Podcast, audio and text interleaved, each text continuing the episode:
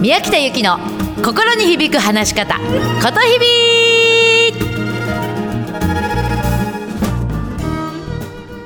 おはようございます。7月22日月曜日ことひびの宮北由紀です。皆様週明けいかがお過ごしですか？土日はどのようにお過ごしになられましたか？今日また月曜日ね元気にいきたいと思います。ことひびとは言葉が響くと書きます。自分の心に響く言葉で話そうねということでもう12年以上ですね、えー、いろいろな話し方スクールとか講演をしています。ぜひこのラジオを聴いている皆さんもねたくさんお便りいただいてますけれどもぜひ何か話し方コミュニケーション人間関係に悩んでること質問などありましたらねいつも番組までお問い合わせをください。メールアットマーク 775fm.com です。Mail アットマーク数字で 775fm.com です。ぜひあのお寄せください。お願いいたします。えっ、ー、とね一ついただいた質問でねえっ、ー、とねずいぶん前にねえっ、ー、とこのラジオでも腹式呼吸の話をしたんですね。どうやれば腹式呼吸できますかっていうので体の使い方を2つやったの。でその中の1つにねズボンのチャックって話をしたんですよ。要はきつめのジーパンを履いた時にキュッとそれを締め上げる。いつもそのキュッと締め上げたお腹で話をしてみようねって言ってるんですね。じゃあ、これをもっと具体的にイメージできる方法、できる方法、日常ですぐ意識できる方法をね、今日2つ教えます。まず1つは、えっ、ー、とね、足を肩幅に開いて、で、その状態でね、つま先立ちになってもらいたいの。でかかとがつくかつくかつかないかぐらいで大丈夫です。でそれでちょっとふらつくな自信がないなっていう人は何かに捕まってもらっても大丈夫です。でねそのかかとがつくかつかないかぐらいにつま先立ちになった時にやっぱりお腹にキュッてこうこうなんていうか力が硬くなってる感覚わかるかな。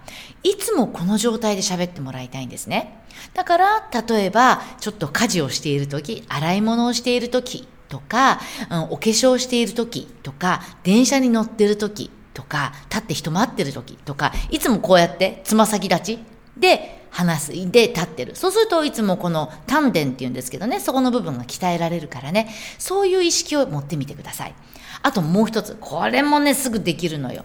あのね、ストローをちょっと一本ご用意いただきたいのね。でストローをそうだな普通のストローの長さの半分ぐらいに切ってもらってで先っぽをこうセロハンテープとかでキュッてこう息が出ないようにですね潰してもらいたいんです。で、潰してもらったら、えっと、反対側、要するに潰してない方からね、ピュッてその潰した方側に風船か何かがついてると思って、ピュッてこう、そこ、息をこう、クッて、何、吐いてもらい、吹いてもらいたいんですね、ピュッて。で、ピュッて息を吐くと、当然そこ詰まってるから、えっと、詰まりますよね。やってもらうと分かるんですけどね、こう、ピュッてこう、お腹に、あの、息を吐くと、お腹の部分にね、グッて力が入るんですよ。うん、ちょっとね、ぜひちょっとやってみもらいたいんだけど、風船膨らますような感覚なのね。で、こう、キュッて、ピュッてこう、ストローをピュッて吹くと、お腹のところにボンって、お腹の内側から外側に向かって、こう、筋、あの、バンってこう、張るような感覚。これなんですね。これでやってもらいたいの。なので、ぜひですね、ストロー1本半分に切って、先っぽ潰して、ピュッてこう、ピュッて吹いて、そのお腹の硬い状態で話をしてもらいたいの。で、話をするときに、この前の復習ね、腹式呼吸かどうか、腹式呼吸で喋ってるかどうかの見分け方なんだけれども、えっと、自分の手のひらに熱いお味噌汁とかスープを冷ますような、ふーっていう息を当てて、うん。それは冷たい息ね。で、次、はーっていうあったかい息。手を温めるはーの息。このあったかい息が腹式なの。なので、ストローでピュッてお腹に力を入れた後、口の前に軽く手を当てて、それで何か喋ってもらいたいの。で、そこに当たる息が温かい息だったらば、腹式呼吸で喋れてるってこと。こうやってちょっと日常生活の中で取り組んで、取り込んで、ぜひ腹式呼吸を習得してみてください。さあ、そして今日もう一つね。あのね、これ私も超気をつけなきゃいけないんだけどね。ベラベラベラベラ喋っちゃう人にアドバイスね。あのね、人の話を黙って聞くのは3分が限界って言われてます。もう一回言うよ。人の話を黙って聞くのは3分が限界。例えば皆さんこの中でね、お仕事で何かの商品説明をする、営業をするっていう時にある程度一方的に自分が喋るよね。あと、あと、そうそうそう、結婚式とかのスピーチとかでさ、ね、司会者さんとかが、すいません、スピーチ3分以内でお願いしますって言うじゃない。それは全てここに理由があるのね。どういうことかというと、3分以上話されても、それ以上聞き手はね、もう内容が入ってこないんですよ。全部流れちゃうの。うん。まあ、ウルトラマンと一緒ですよね。ほんと限界は3分です。人の話を黙って聞くのは。ね。でもさ、私もそうだけれども、ね、何か商品を説明するとか何かっていう時に3分以上話さなきゃいけないことなんて山々あるじゃない。そうした時にどうしたらいいか。3分に1回相手に何か喋らせるんですね。例えば、ここまで何かご質問ありますか？とか、この話どう思います？とか、うん。あるいは、ちょっとこの件で、実際やってみたことあるから、ちょっと手を挙げてみてもらえますかって言って、相手を動かす。要するに、黙って相手に話を聞かせるのは3分までで、3分に1回は、えっと、相手に質問をしたり、相手を動かす工夫をしてもらいたいのね。そうすると、またそこからゼロにリセットされて、そこから3分持つから。OK? なので、まあ、この3分はね、体内で刻まなきゃいけないんだけれども、ぜひ、ある程度の長さをさ喋ってしまう人は、3分に1度は相手に話をさせる。相手を動かす。っていうことをちょっと意識して話を作ってみてください。いいうん、このラジオもさみんなねどういう状態で聞いてるのかなっていつも私さ不安になりながら喋ってんだけどさちゃんとあれかな？聞けてるかな？なんかねちょっともうちょっとゆっくり喋ってほしいとかさなんとかあったらそんなこともぜひメールしてくださいね。お願いします。さあそして今日ねもう一つ、うん、ちょっとメンタル面の話なんだけれどね。気持ちいいコミュニケーション？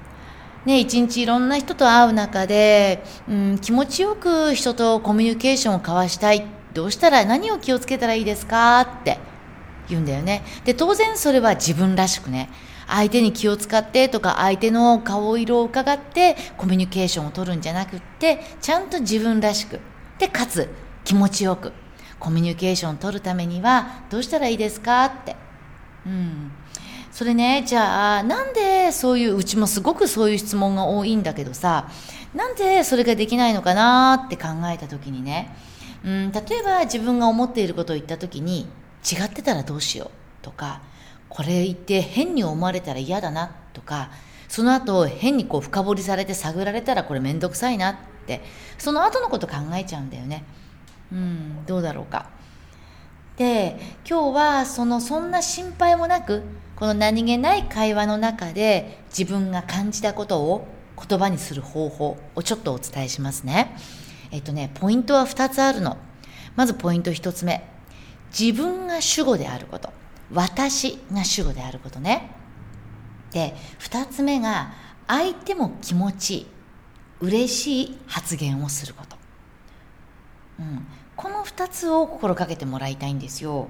あのね、実はね、昨日もね、私ね、ずっとヨガをね、長年やっていまして、週に1回ヨガのレッスンに行ってるんですね。で、あの、東京の青山に、あの、とこで行ってるんだけれども、昨日もヨガに行ったんですよ。で、朝ヨガに行って、いつも必ず近くで、あの、ランチをする場所があるんですね。それがすんごい私が大好きなインド料理。まあ、カレー屋さんですよね。インド料理のお店なの。でね、あのー、昨日行った時にさ、結構、まあ私そこの毎週、ほぼほぼ毎週行ってるから、まあ常連さんになってるわけだよね。そしたらそこの店員さん、インド人なんだけれども、あ、いらっしゃいませ。いつもありがとうございます。みたいな感じで、私がいつも来てる人だっていうふうに気づいてくれたわけ。で、私すごく嬉しくて、その時に自分が感じたことを言ったのね。で、それは、私ねって、もう週1回はここのカレー食べないとね、気が済まないんですよ。って言ったの。そしたらねすごい店員さん嬉しそうに笑ってくれたのね。でまあすごく美味しくカレーをいただいてその後、まあお会計をした時にねお釣りがね全部ピン札だったわけ。で私またそれで自分が感じたこと。でわあ嬉しい。全部ピン札だ。とありがとうございます。そしたらそれもまたイノジンのこの店員さんすごく嬉しそうに笑ってくれたんですね、うん、そうすると自分も嬉しいじゃない。とこんな感じなのね。自分が感じていることを言うんだけれども自分が感じていることを言うとね相手はねものすごく安心するの。ことひびのスキルでねあらすじちょぼちょぼ感じたことメインっていうのがあります。事実事柄だけじゃなくってそこにあなたが感じたこと思ったこと気づいたこと心がけようと思ったことこれをいっぱい盛り込んでもらいたいのね。そうするとああなたはこの人はこういうことを感じてるんだこういうことを思ってるんだって思うと人は安心するんです。良くも悪くもさすぐ思ってることが顔に出ちゃう人っているでしょ？ねもうすぐお前顔に出るねって。でそれって悪い時に使われがちなんだけれどもでも相手には安心感与えてんのね。だってあなたが何考えてるか分かるわけだから。うん。なので自分が思っていること感じていることを、えーと、多く言うこと。そしてプラス何気ない会話の中で使う中には相手が気持ちいい嬉しい内容を心がけること。これをぜひ言ってみてください。こうやってね、えっ、ー、と、気持ちよくコミュニケーションが交わせる、そして自分らしく話せるようになるメールマガジン、ことひび通信も毎日お昼12時に配信しています。ぜひ、メールマガ宮北で検索して、えっ、ー、と、ぜひ登録をしてみてください。こちらもアドレスとお名前を記入するだけでね、毎日お役に立てる情報を流してますので、ぜひ登録してみてください。さあ、それでは月曜日、もう元気にね、元気に一週間が過ごせる、めちゃくちゃテンションが上がる曲を一曲お届けいたします。